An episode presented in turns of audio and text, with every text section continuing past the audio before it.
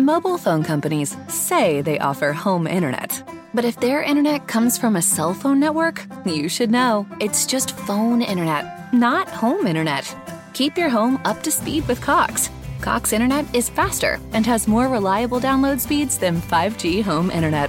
Cox is the real home internet you're looking for. Based on Cox analysis of Ookla speed test intelligence data Q3 2022 and Cox serviceable areas, visit cox.com/internet for details. 東に向いてるラインめがけて差し込んだ光に瞳を開いたら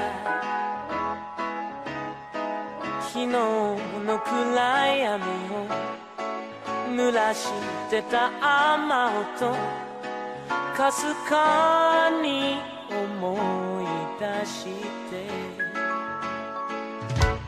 表はきっと好き通るような空の色慌てて飛び立つ Eccoci qua, benvenuti a Japan Wildlife, lo show di Stay Nerd dedicato ad anime, manga e Giappone.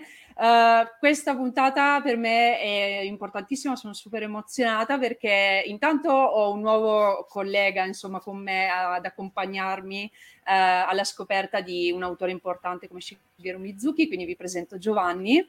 E puoi salutare tutti Giovanni. Ciao e, e poi sono emozionata soprattutto perché sono riuscita ad avere qua con noi come ospite il professor Marco Zappa dell'Università di Ca' Foscari quindi benvenuto. Buonasera, grazie Alessia, grazie Giovanni e buonasera a tutti, tutti coloro che stanno seguendo.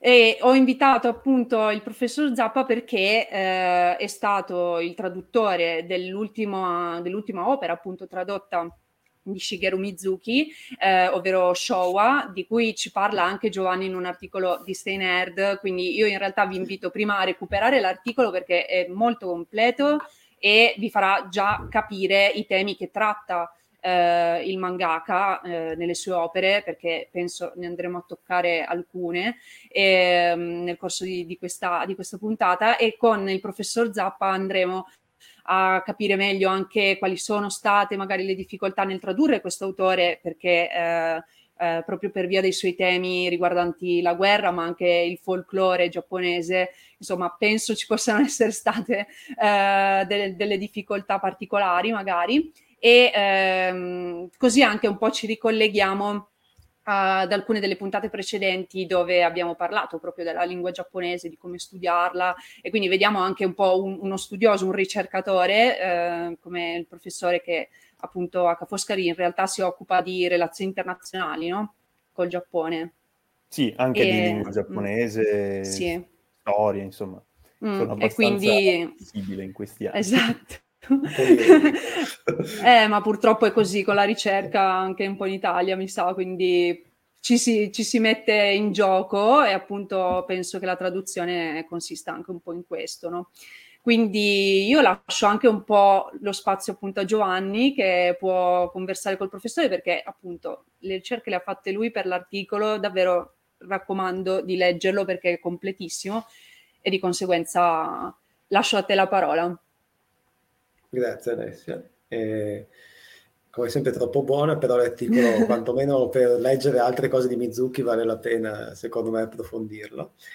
E volevo chiedere a Marco eh, all'inizio Mm, come si, aveva, si è approcciato allo studio del giapponese, qual è stata diciamo, la scintilla, eh, perché anche molti ragazzi che ci seguono, al di là del fatto che si sono appassionati di cultura popolare, poi hanno iniziato anche un percorso accademico o magari hanno iniziato a studiare il giapponese di per sé, magari non conoscono bene come si arriva poi effettivamente a tradurre un, un fumetto, anche solo a diventare bravi in giapponese, è quello che vogliamo tutti, credo, alla fine.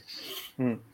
Ehm, dunque, racconterò delle cose obiettivamente personali, forse anche potranno, che potranno suonare un po' scontate. io mi sono avvicinato allo studio delle lingue orientali e del giapponese in particolare perché ehm, in qualche modo già al, alla fine del mio percorso di liceo ero affascinato insomma dalle, eh, dalle lingue straniere, mi interessava comunque avere degli strumenti che mi permettessero poi un giorno di fare un, un lavoro eventualmente che mi permettesse di girare, di, di, viaggiare, di uscire eventualmente anche dal mio paese. Ehm, questo naturalmente dopo una lunga riflessione. Eh, io ecco, per, per, anni ho anche covato il sogno di disegnare effettivamente fumetti. Mm, eh, interessante. Eh, o comunque lavorare nel campo della grafica e cercare anche una strada in quel senso. Poi in realtà gli interessi personali un po' mi hanno spinto, forse la spinta, ecco, proprio a vedere altre cose a, a, uscire un po' dai confini magari del, del, del, mio paese, dell'Europa e andare a vedere che cosa ci, c'era e c'è eh, in un continente che no, io percepivo personalmente come molto distante come l'Asia orientale mi ha portato poi al, alla scelta, ehm, alla scelta di, di, di, prendere lingue orientali, di soprattutto iniziare a studiare eh, giapponese.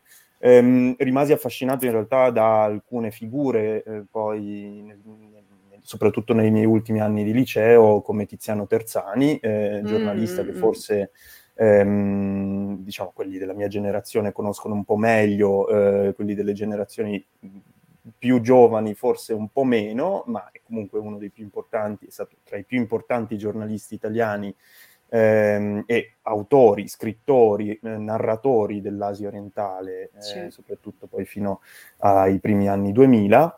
Eh, insomma, ripre- ripercorrendo un po' a ritroso anche le tappe della sua carriera, ho visto che aveva speso molti anni, soprattutto in Cina, in Repubblica Popolare Cinese, ma con puntate anche in Giappone, sì. nonostante lui in realtà fosse piuttosto critico rispetto al Giappone, non, non, non si trovasse proprio a suo agio in, una, in, una, in, un contesto che forse già a lui appariva come piuttosto eh, piuttosto stretto, piuttosto opprimente. Mm. Eh, poi quando effettivamente ho avuto la possibilità di viaggiare, eh, chiaramente per la prima volta, di andare in Giappone con i primi scambi di studio, ho iniziato anch'io a capire meglio di che cosa eh, mi stavo occupando. Ecco, naturalmente fino a quel momento forse avevo eh, appreso nozioni, avevo gettato le basi della mia conoscenza della lingua, ma poi effettivamente la, lo scontro con la realtà forse ulteriormente eh, mi ha dato ecco, una spinta ulteriore ad approfondire, ad appassionarmi, a leggere anche cose naturalmente in lingua giapponese.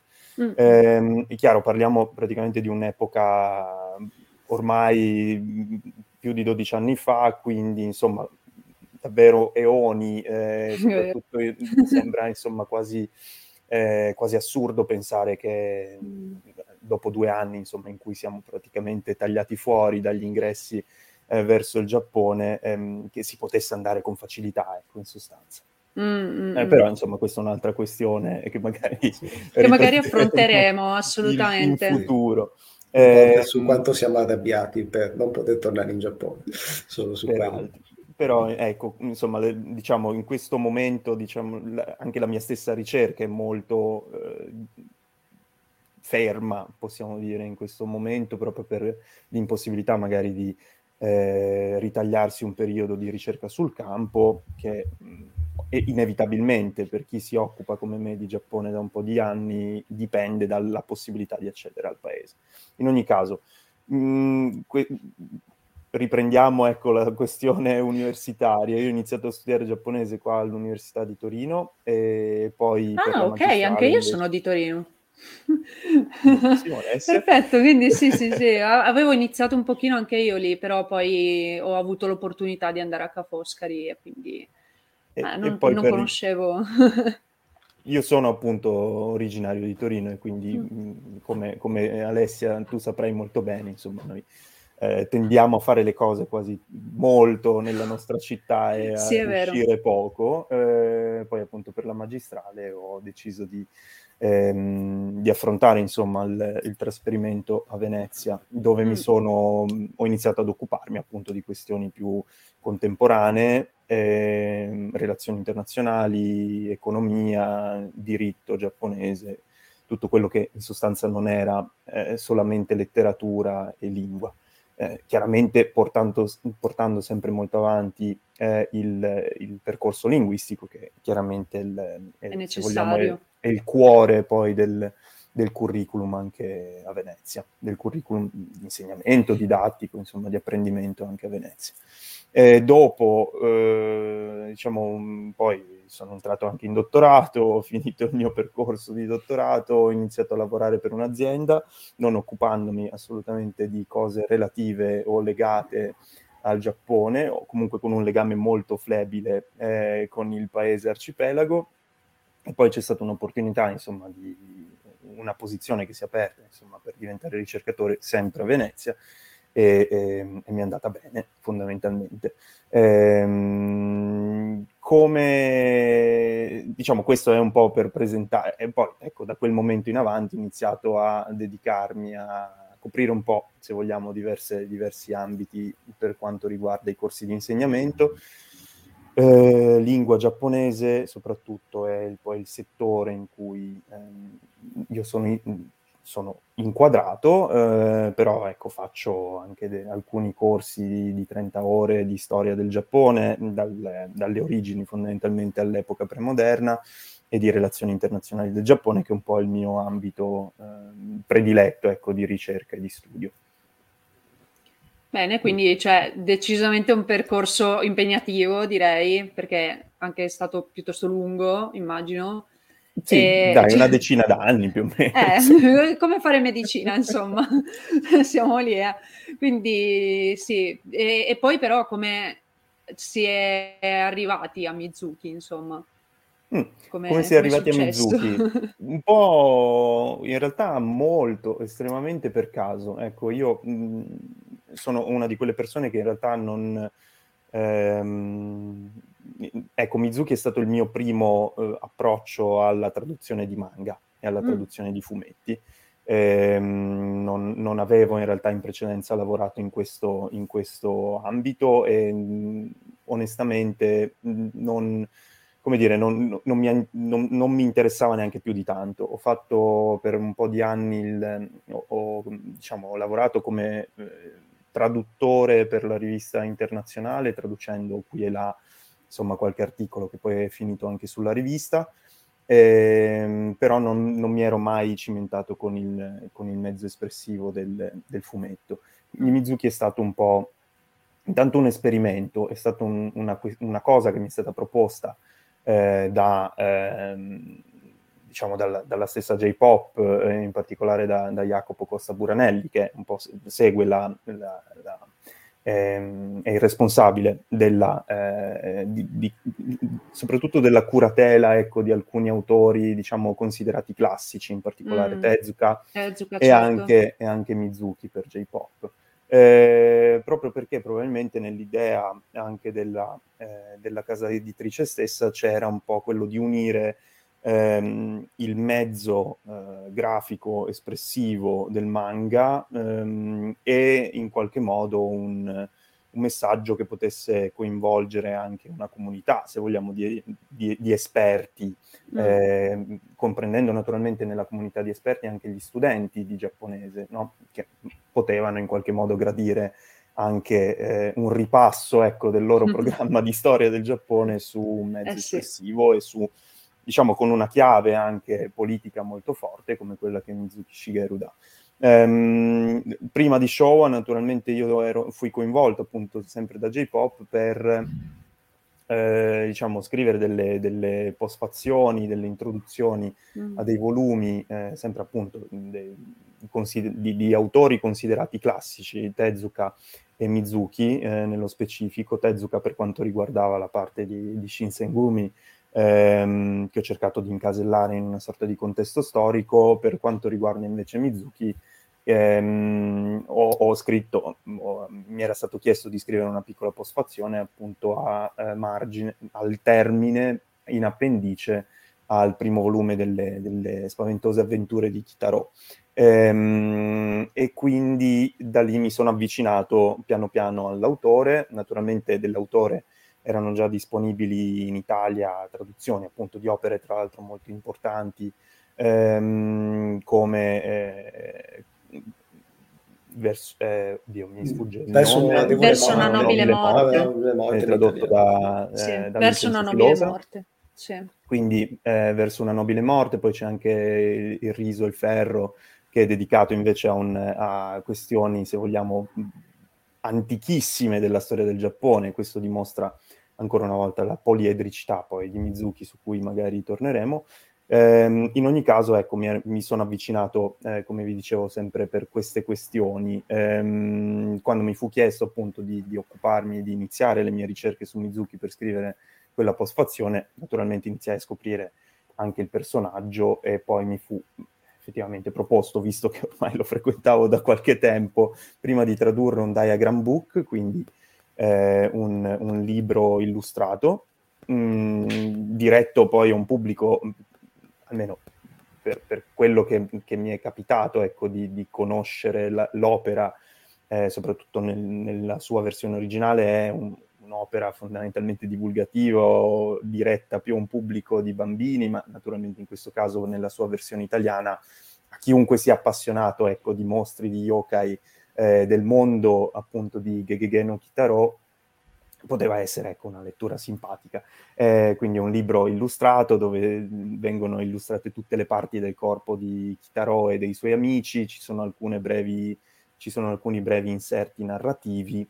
Eh, dopo il lavoro, questo brevissimo lavoro appunto sugli yokai, che naturalmente fa il paio poi con eh, anche l'enciclopedia degli yokai che era già uscita in precedenza. Io mostro in infatti la mia copia per chi guarda il video, io ho questa degli spiriti infatti, ma c'è anche quella dei mostri con uh, un K se non sbaglio come copertina, quindi per chi interessasse. Ehm, mi è stato appunto chiesto di occuparmi della, della traduzione poi di, di Showa, mm. ehm, che è una delle opere mh, che erano ancora inedite in realtà in mm. Italia di Mizuki. Sì.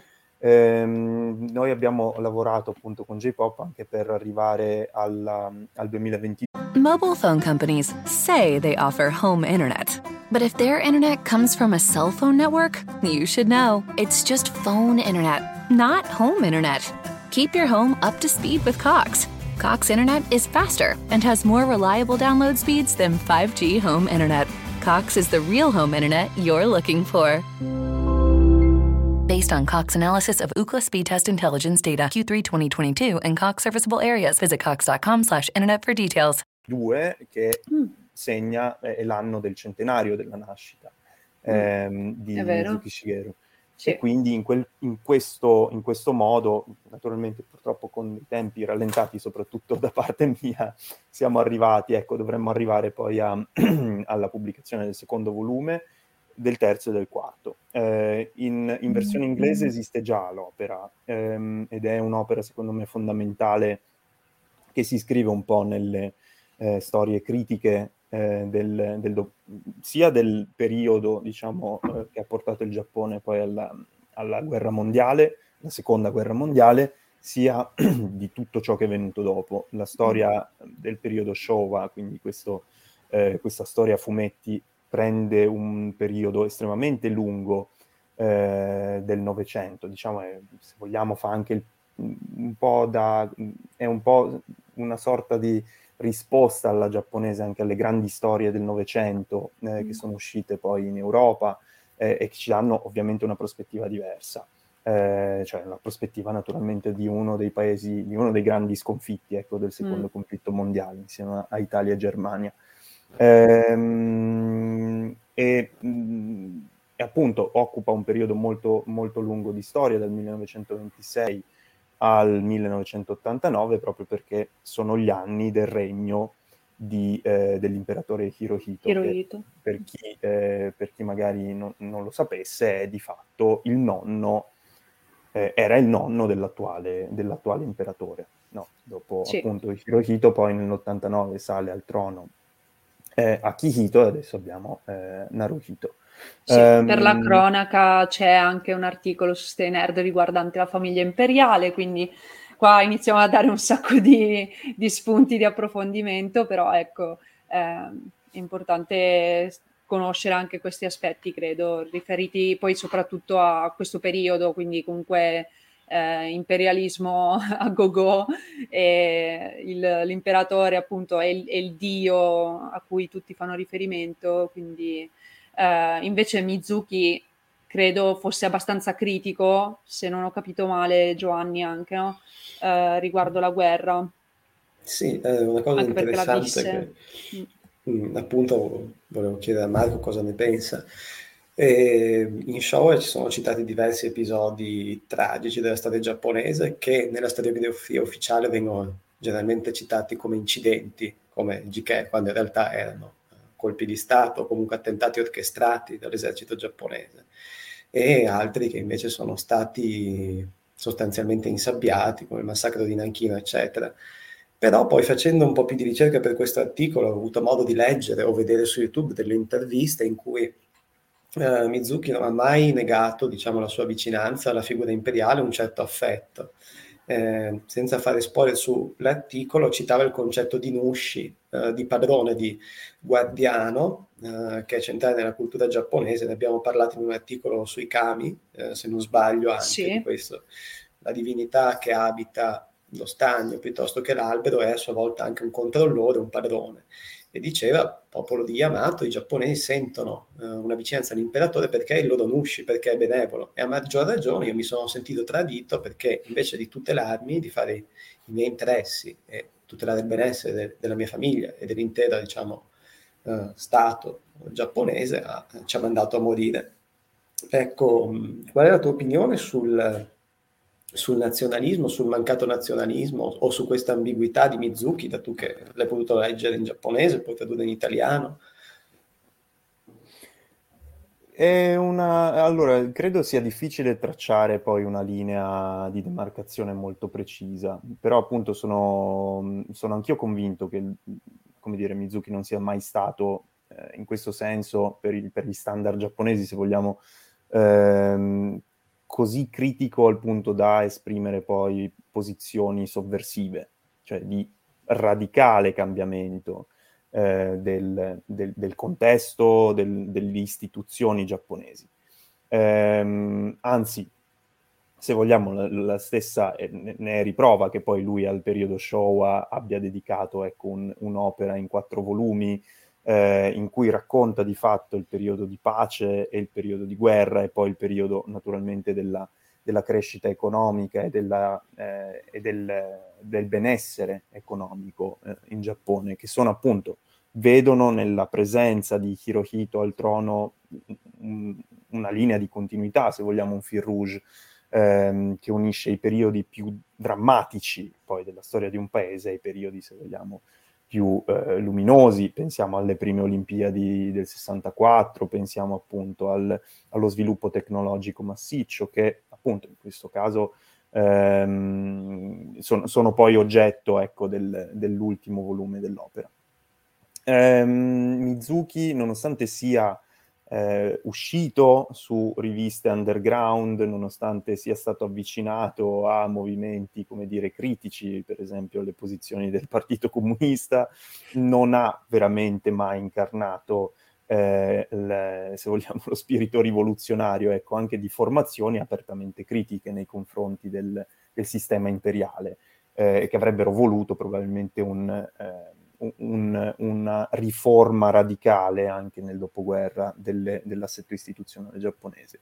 Eh, tuttavia è, è, evidente, e soprattutto nelle parti dedicate alla guerra, ehm, quanto Mizuki sottolinei che quelle scelte, per quanto l'imperatore viene, defi- viene anche in questo caso ritratto ehm, quasi come una presenza eterea ehm, non, non, come dire, non viene mai nominato per esempio nelle pagine come Hirohito, l'imperatore mm. Hirohito, viene nominato come il capo, dello, diciamo, il capo supremo dell'esercito imperiale, sua maestà imperiale.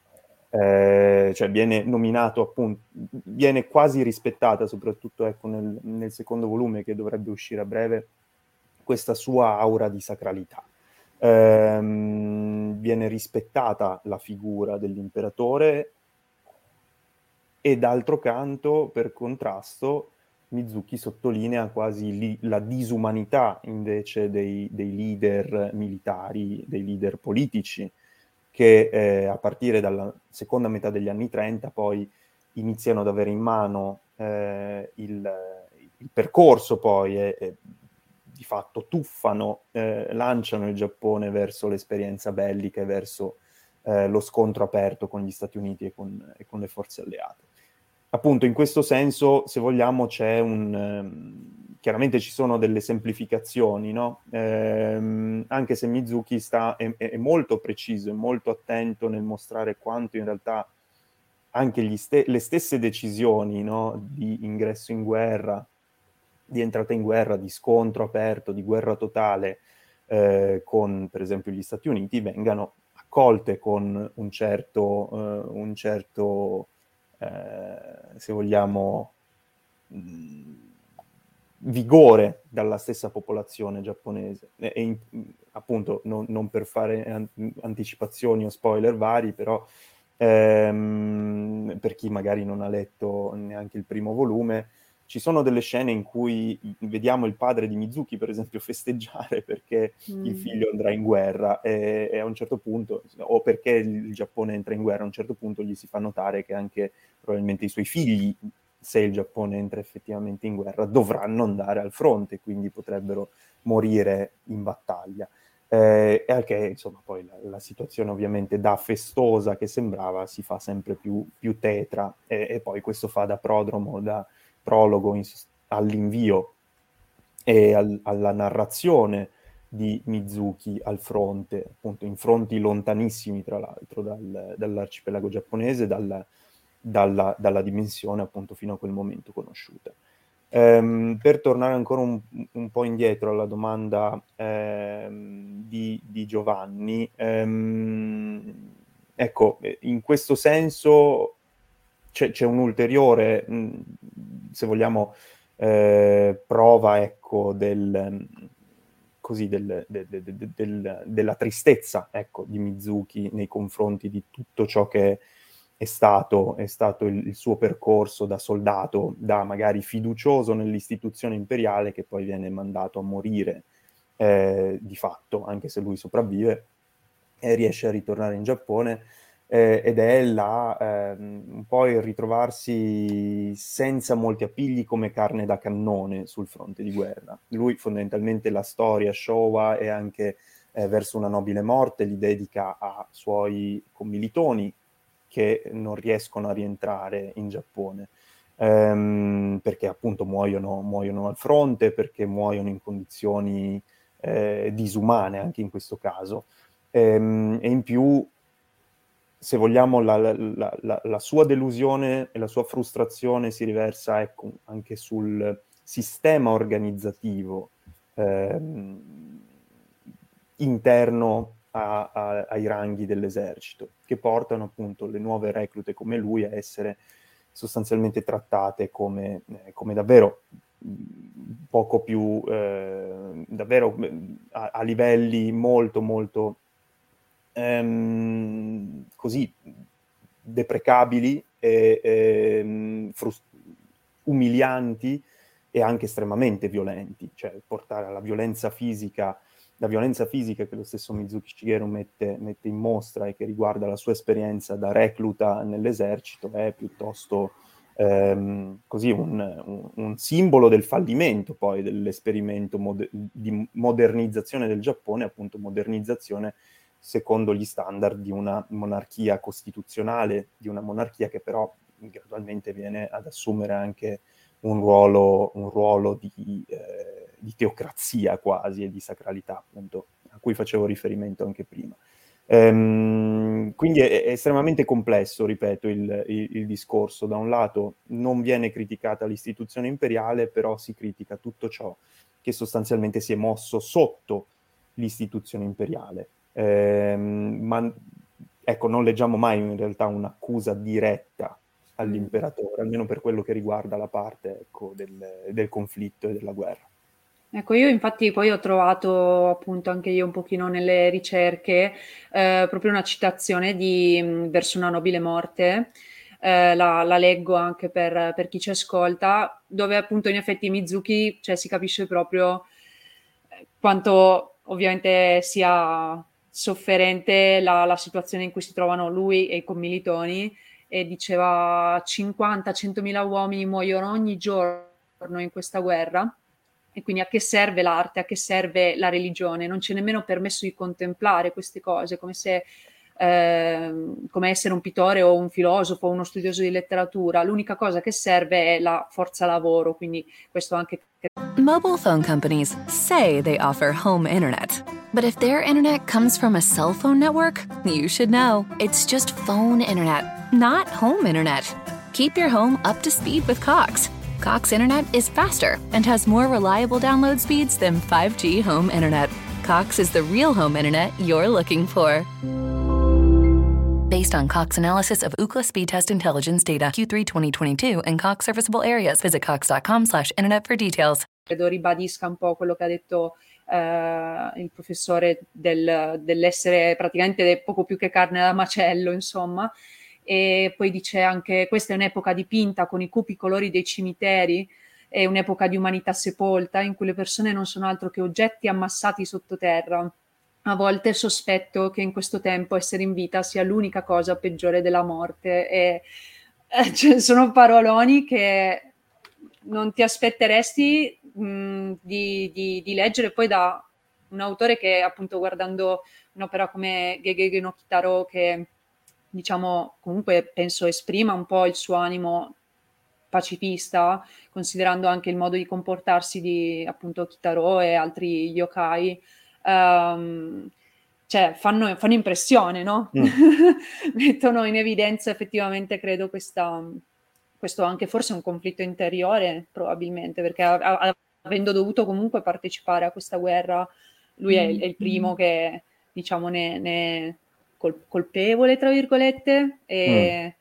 e, poi, tra l'altro, credo forse Uh, un, un, avrà magari anche vissuto forse un certo senso di colpa, forse per non essere morto anche lui come i commilitoni, perché era più considerabile, considerabile più onorevole morire in battaglia, quindi forse anche ha dovuto vi- vivere questa cosa e forse anche per questo non si è mai espresso in maniera... Eh sì, probabilmente anche perché se si fosse espresso in maniera troppo radicale, appunto, contro l'istituzione imperiale, avrebbe avuto sicuramente meno letto- molti meno lettori e un pubblico eh, indubbiamente diverso. Però, a- al di là di tutto, ehm, non mi è mai capitato di leggere, come dire, mh, di veri e propri, sicuramente ha sempre sentito, almeno in quelle testimonianze che mi sono ritrovato a leggere anch'io per magari fare qualche ricerca di background su Mizuki Shigeru, ho visto sempre questo carico, questo peso che lui si porta addosso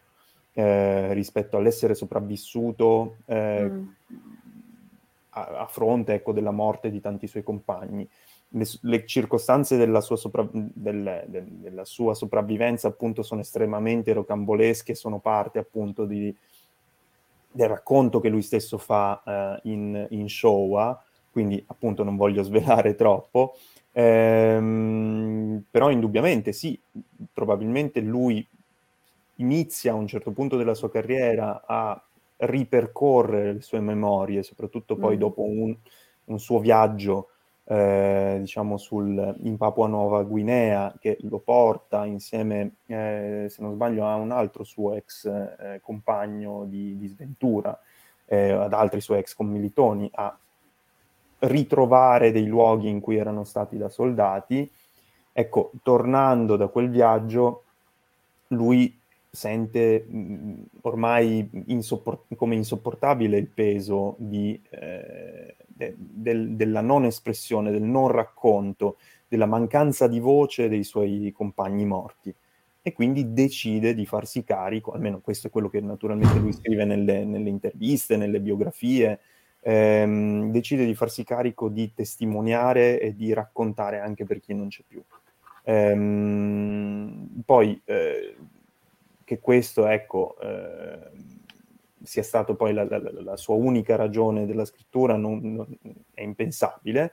Eh, ci, certamente ci saranno state anche come dire, richieste più, più esplicite, magari anche de- questioni editoriali banalmente, eh, in, un, in, un, momento comunque storico, eh, gli anni Ottanta ancora, dove c'era eh, piuttosto fermento intellettuale e, e si dibatteva anche delle, ancora apertamente delle responsabilità storiche del Giappone nel secondo conflitto mondiale, a raccontare appunto un, una storia che non è solo la storia di un paese, ma è anche la storia di una famiglia, la storia di un individuo, è la storia di molte persone che prese dalle zone rurali del Giappone, appunto Mizuki Shigeru poi nasce, eh, diciamo, sì, la, la, sua vita si lega molto a Sakai Minato nella prefettura di Tottori, una delle prefetture, se vogliamo, più sottosviluppate ecco, del, del modernissimo Giappone, gran parte in realtà poi della sua adolescenza e della sua giovinezza si svolge anche a Osaka, quindi in un ambiente metropolitano, però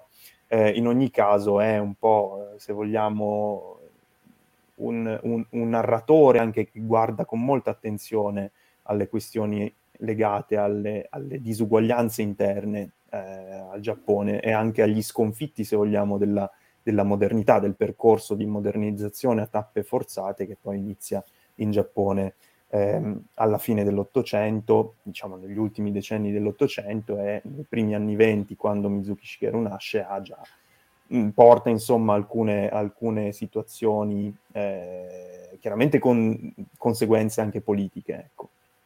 ecco, e su questi dettagli anche eh, Mizuki Shigeru cerca di raccontare, ripeto, una storia, la storia di un paese anche da un punto di vista più umano, più personale, più legato alle, alle tante famiglie magari di, eh, così, di, di, normali eh, che hanno eh, avuto l'esperienza della guerra in casa, cercando chiaramente appunto di offrire una prospettiva, vi, vi ripeto, umana, diretta sul campo, eh, che forse nelle storie anche di, dei, degli storici magari della sinistra eh, giapponese non emergeva, ecco, il lato forse umano, emergeva il lato magari do- documentaristico, eh, le, le, strategie, le, le, questioni governative, ma il lato profondo, umano, eh, vissuto sul campo, vissuto sulla propria pelle.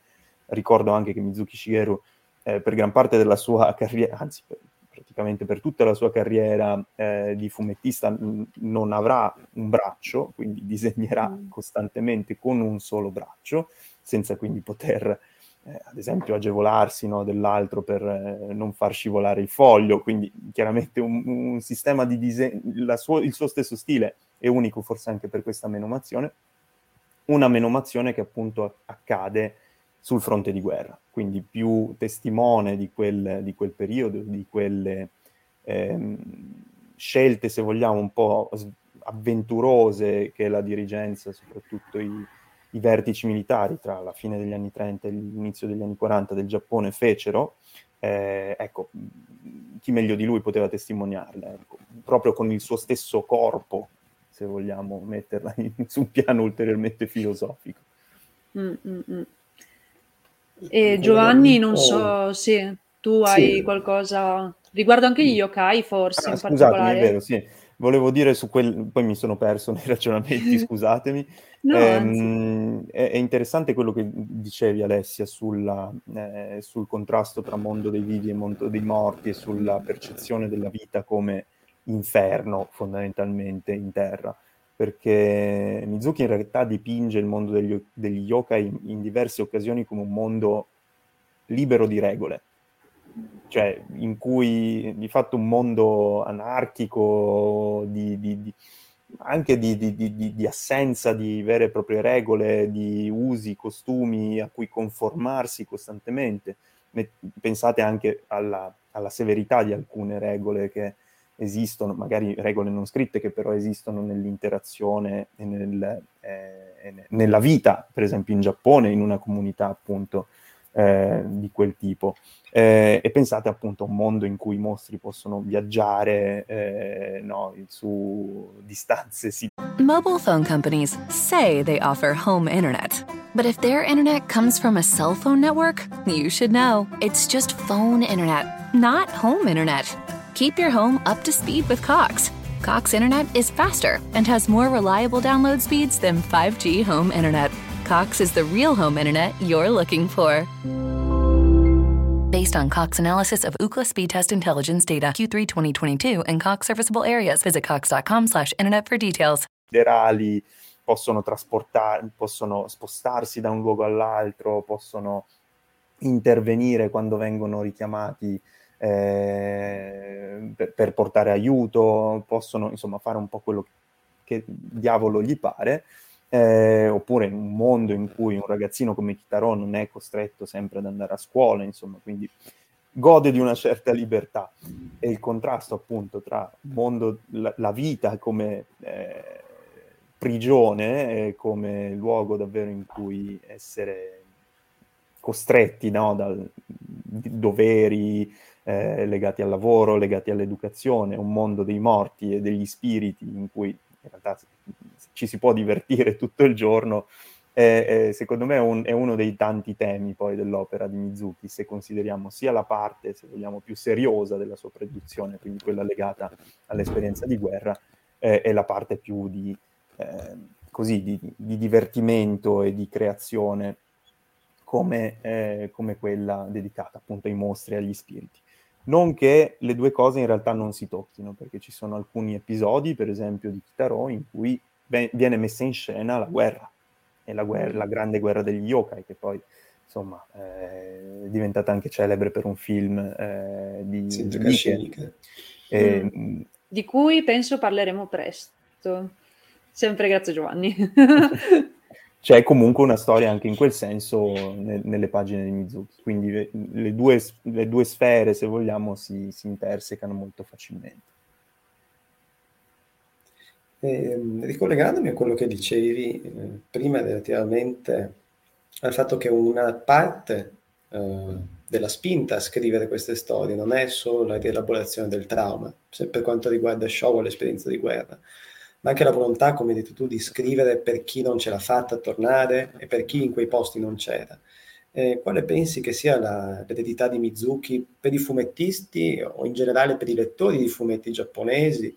Se secondo te se ne sente la mancanza anche nel panorama contemporaneo dove si nota una buona percentuale di shonen che in realtà guardano mh, con certa compiacenza un certo militarismo. Penso anche a una cosa che tutti conosciamo, abbiamo visto o per sentito dire o perché l'abbiamo vista in prima persona, come l'attacco dei giganti, cioè sono delle persone in uniforme che attaccano del, delle creature comunque antropomorfe che vengono da fuori per il semplice fatto che vengono da fuori, oltre ad essere mediamente aggressive. Poi in realtà, diciamo, come si è evoluto il manga, in realtà è una parabola antimilitarista, si scopre più avanti, però in generale continuo personalmente a vedere un grande fascino per uniformi, sol- soldati, ma soprattutto soldatesse, carri armati, quindi no, è una cosa che un po' mi confonde ogni tanto. Tra l'altro io aggiungo, ora che mi viene in mente, c'è stato di recente un polemicozzo, diciamo, attraverso Twitter, se non sbaglio, con l'illustratrice del manga The Promised Neverland, Posuka Demizu, uh, che ha fatto un'illustrazione che in realtà si basava su delle ehm, su dei Android eh, con quel tipo di abbigliamento, che però richiamava evidentemente le divise del periodo Taisho, forse, e, e quindi giù di insomma polemica perché sembrava quasi in effetti appunto una sorta di uh, elogio mm, ad altri tempi appunto più, più, imperialisti, cosa che non credo fosse nelle intenzioni della mangaka onestamente, però mm. non lo so, forse se c'è questo infraintendimento da parte del pubblico, forse è perché in realtà è così in effetti, cioè ci sono forse dei, dei segni da parte di, di, altre personalità di questo tipo? Allora, ehm, partendo da Mizuki e eh, dalla sua eredità, mh, mm. dunque, allora, Mizuki è sicuramente considerato tra, eh, se vogliamo, i padri del manga eh, contemporaneo eh, e, devo dire, insieme eh, a, a, a, buon titolo, ecco, eh, no, non è per caso, secondo me, la, la, la sua eh, elezione anche, tra l'altro, a, mangaka, ecco, conosciuto all'estero, eh, premiato all'estero eh, con le opere appunto che abbiamo citato anche poco fa, eh, come Verso una nobile morte, eh, o con Non Non Ba, per esempio, altro diciamo, suo piccolo capolavoro in cui in realtà c'è molto eh, ancora più eh, carica poetica, carica lirica, esperienza personale, legame con il Giappone premoderno ehm, quanto questa influenza, eh, qu- quanto abbia, questa presenza abbia influenzato i mangaka eh, contemporanei, onestamente non lo, non lo, saprei dire perché ho, ho, purtroppo una conoscenza limitata eh, delle produzioni più recenti. È certo che eh, se dobbiamo fare il paio, come dire, se mh, ciascun eh, autore di fumetto è, insomma, dobbiamo descrivere ogni, eh, con, o comunque mettere nel contesto ciascun autore dei fumetti eh, nel, nel, proprio contesto storico, dicevo Mizuki Shigeru è, vive in un periodo estremamente interessante di eh, cambiamenti storici radicali, appunto, vive la, eh, se vogliamo, la, la coda ecco, del percorso di modernizzazione, le sue conseguenze più drammatiche, più tragiche con la seconda guerra mondiale, con la guerra nel Pacifico, la guerra in Asia. Eh, appunto Mizuki tra l'altro parla anche di quello che succede in Cina. Giovanni all'inizio di questo, di questo percorso ha citato le, la questione del massacro di Nanchino, lui la mette nelle sue pagine, eh, sfatando diciamo, una sorta di tabù negli, in anni appunto in cui vi dicevo c'era ancora una discussione piuttosto accesa su quelle, eh, su quelle memorie storiche.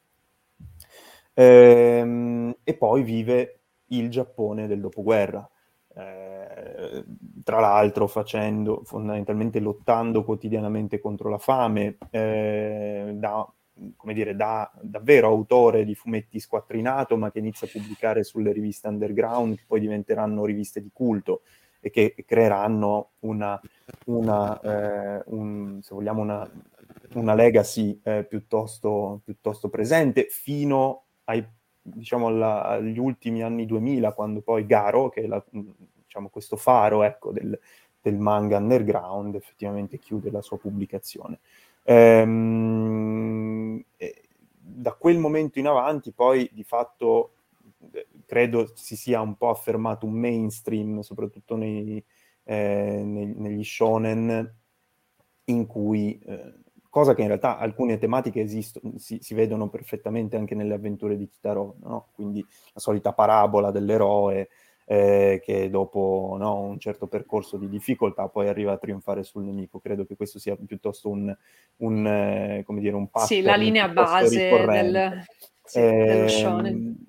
Però appunto ci, le, gli autori di oggi, gli autori di manga di oggi si ritrovano a, opera, a scrivere, a rivolgersi a un pubblico che è esposto a un discorso politico molto diverso e che eh, sottolinea molto, eh, qui come dire ricado un po' nel, nel mio ambito di ricerca, ehm, e che soffre o si nutre, eh, dipende dai punti di vista con cui si guarda questa, a questa questione, della creazione di minacce esterne alla sicurezza nazionale del paese eh, Giappone. Si colloca appunto in un periodo storico in cui eh, a partire dal 2015 si sono diciamo a partire forse anche da un po' prima, dal, eh, diciamo, mettiamola dagli anni 10, ecco, del 2000, il, il, i governi giapponesi hanno intrapreso, hanno accelerato, diciamo, le tappe di un percorso di normalizzazione eh, della postura militare dello stesso, eh, dello stesso paese arcipelago, che mh, ricordo appunto all'articolo 9 della Costituzione eh, post-bellica rinuncia formalmente al mantenimento di un esercito a pieno titolo. Questo, sì. questo dettato costituzionale è stato aggirato più volte nel corso del, della storia del Giappone, della storia post-bellica del Giappone. Nel 2015 è stato sostanzialmente superato ehm, anche se non è stato ancora emendato l'articolo 9 e probabilmente sarà molto difficile, però insomma è stato superato concedendo la possibilità al, alle eh, forze di autodifesa giapponesi di intervenire, per esempio, in nome del diritto all'autodifesa collettiva a sostegno delle, delle truppe statunitensi. Eh, ci sono tensioni naturalmente in aumento soprattutto con, con, la Repubblica Popolare Cinese, ci sono questioni territoriali irrisolte, quindi in sostanza ehm, il, il, clima politico intellettuale è, è, piuttosto cambiato e le posizioni antimilitariste, le posizioni pacifiste, perfino le posizioni antinucleariste, ehm, oggi forse suonano come un po' demodé. Non so, questa è una mia interpretazione ehm, che, che, appunto però eh, traggo un po' dall'osservazione per quanto a distanza in questi anni. E poi anche appunto dell'opera di Mizuki sostanzialmente perché direi che abbiamo veramente approfondito benissimo e sono stracontenta e volevo iniziare a chiudere il cerchio con appunto eh, diciamo andando proprio a toccare a livello pratico il, il, fatto di tradurre un'opera, un manga, visto che appunto, come ha detto, è anche stata la prima volta, il suo primo approccio. Eh, io osservo qualche, qualche, altro traduttore che ne parla al, insomma, al suo pubblico, magari sui social de, de, del suo lavoro e magari si vede che ad esempio bisogna appunto studiarsi bene le, le parti del discorso già solo per come sono posizionate no? Nel, in una vignetta, ci sono le onomatopee che spesso in realtà sono direttamente nel disegno, cioè non sono eh, come dire nella, nel parlato, anche se nel giapponese appunto si usano parecchio e quindi come è stato dover come dire, badare a tutte le parti di, di, di una pagina, no? E poi appunto del discorso in sé del giapponese. Mm. Eh, dunque, le parti più difficili per quanto mi riguarda eh, sul, sul, su Mizuki sono intanto la, l'alternarsi di diversi registri. Mm. Cioè, c'è un, soprattutto per quanto riguarda Showa, naturalmente. Poi, appunto, prima ho citato il diagram book, ma quello era piuttosto, piuttosto uniforme.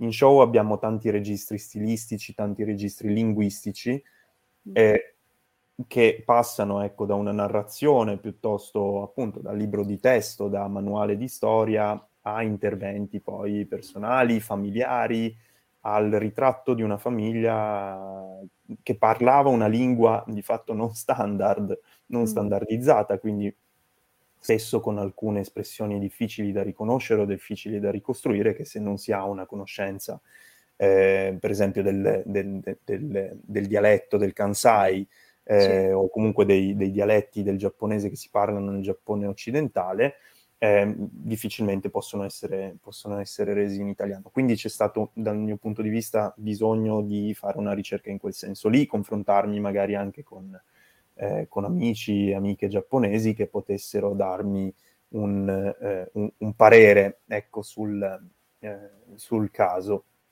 In più ci sono eh, per esempio interventi di eh, scan- chiamiamole scannerizzazioni, insomma ci sono delle riproduzioni in pagina, nella pagina del fumetto, di documenti autentici dell'epoca eh, lettere, telegrammi, eh, messaggi, spesso scritti naturalmente in un giapponese dell'epoca, quindi un po' diverso dal giapponese a cui siamo abituati oggi, dal giapponese contemporaneo, con interventi per esempio anche su, diciamo, con, con un sistema di scrittura un po' diverso, ecco, che eh, privilegia anche la scrittura in kanji, quindi alcuni kanji spesso eh, difficili da riconoscere anche perché non semplificati.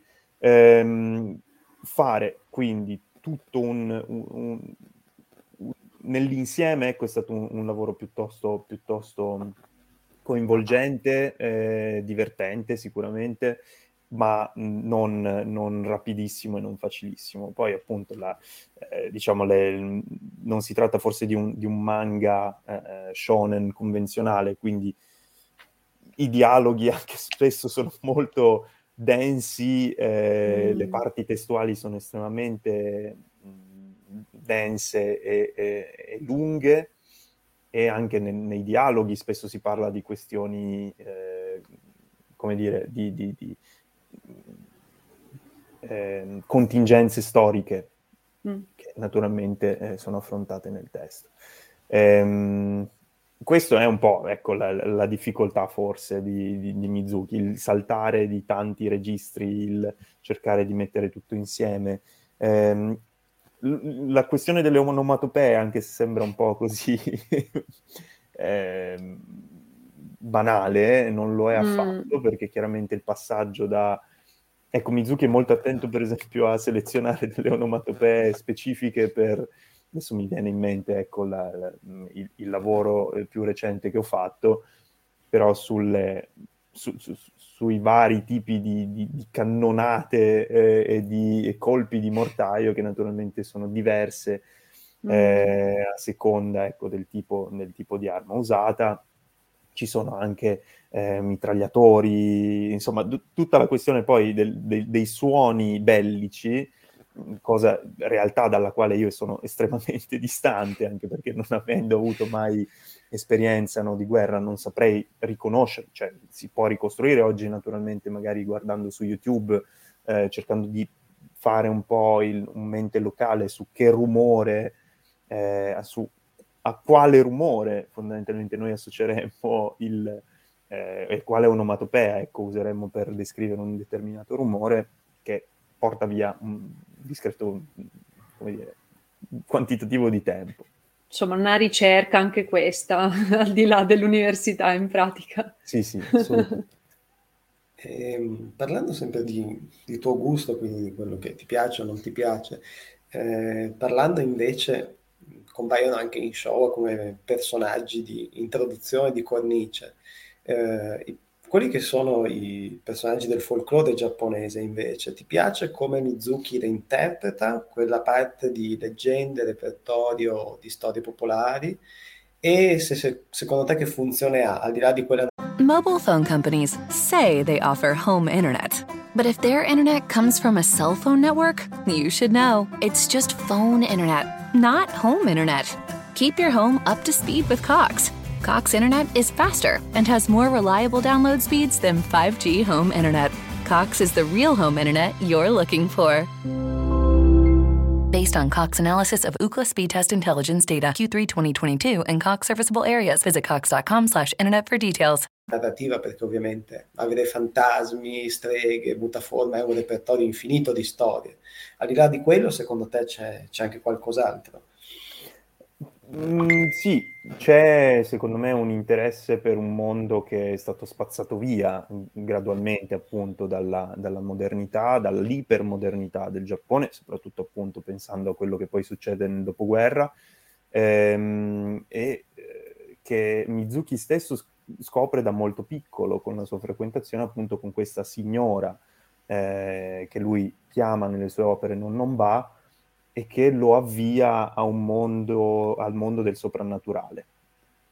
Quindi forse in quel senso, oltre al, al tesoro di eh, ispirazione, no? anche narrativa, al tesoro di storie eh, che possono essere utilizzate appunto per le, le avventure di, di, dello stesso Kitaro o come nel caso di Showa per creare una sorta di... Eh, divertissement eh, extrasensoriale, extraterrestre, appunto in una narrazione che, ripeto, ha un rigore storico piuttosto, eh, piuttosto consolidato. Ehm, ecco, serve a far ricordare, al, un po' a riscoprire forse, andare in qualche modo a fare un'etnografia un, de, de, del popolo giapponese, mettiamola così appunto con tutte le, le pinze e le, le, semplificazioni del caso, cioè prendendo ecco con le molle quello che ho appena detto, ehm, per eh, non far totalmente dimenticare ai, ai, lettori, agli appassionati che esiste anche un mondo al di là del, del userò un'espressione brutta, del vil denaro, no? dell'arricchirsi, del, eh, del, de, de, della vita tecnolo- ipertecnologizzata, iper, eh, della realtà virtuale anche iperaumentata, insomma, se la mettiamo in, in termini più contemporanei. Ehm, e che in qualche modo dovrebbe farci, ma come potrebbe essere anche riscoprire il folklore italiano, il folklore delle, delle zone rurali, che spesso è stato eh, come dire, oggetto magari di una condanna proprio perché è considerato non moderno, considerato astruso, considerato eh, primitivo. Mm. Quindi forse il vero, il vero, significato dell'opera di Mizuki è della sua attenzione agli yokai, poi lui si definisce eh, arriva a definirsi, so, mentre compila, credo, l'enciclopedia stessa, uno dei massimi esperti, uno scienziato, eh, un, un, autore accademico, un ricercatore, eh, appunto a pieno titolo, dell'ambito, il maggiore esperto nazionale dell'ambito, ecco, serve forse un po' a, a, far, eh, a far, riflettere eh, il, il, dire, i, suoi, i, suoi, i, suoi, concittadini sulle, sulle, ricette che sono state eh, somministrate nel tempo ehm, e su quanto effettivamente magari esistesse un mondo più libero da un certo numero di costrizioni. Almeno io ci ho sempre letto una chiave, ripeto, un po', un po anarchica nell'opera di, di, Mizuki, se non come dire, per, per quella questione così legata al, al suo rispetto evidente per, per, la figura imperiale. Per tutto ciò che concerne naturalmente tutto quello che stava di sotto, ecco, vedo, vedo questa spinta molto così mh, mm, refrattaria alle, alle, costriz- alle costruzioni e alle costrizioni anche della società giapponese a lui contemporanea. Chiaro. E niente, per me è stata una puntata ancora più interessante del previsto.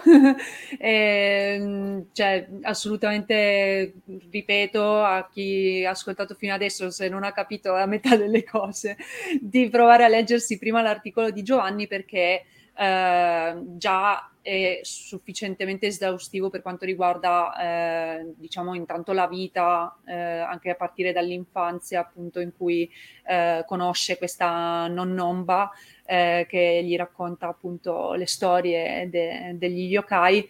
E quindi così riuscite meglio a comprendere anche tutto ciò che abbiamo affrontato grazie al professore, anche soprattutto a livello storico. E mm, non me l'aspettavo così approfondito ma sono super contenta e spero che, che sia piaciuto anche agli ascoltatori, una puntata un po' diversa, un po' più forse accademica, ma secondo me ci sta ogni tanto eh, approfondire in questo senso ehm, il Giappone, anche perché eh, vorrei un po' sfatare sempre questa immagine che comunque è ancora abbastanza diffusa di quasi il paese dei balocchi e, e delle meraviglie che mi sa che in qualche passaggio che ho letto l'aveva descritto un, un, po' così, ma in maniera appunto un po' negativa, proprio Terzani, se non sbaglio. Ehm, e quindi, quindi, ecco, spero davvero che la puntata sia stata di gradimento a tutti. Ringrazio Giovanni e Marco Zappa per la compagnia. E io vi invito a seguirci sempre sul sito di Stay ovviamente per gli ultimi articoli, eh, non solo della sezione anime e manga ovviamente, eh, però anche su, sui nostri social. Ehm, insomma, io spero di ritrovare in futuro di nuovo il professor Marco Zappa. E... Grazie a voi dell'invito di oggi e speriamo appunto di vederci presto. Insomma. E niente, quindi saluto tutti i nostri ascoltatori e ci vediamo alla prossima. Bye bye. Presto. Buona serata, a presto. Ciao.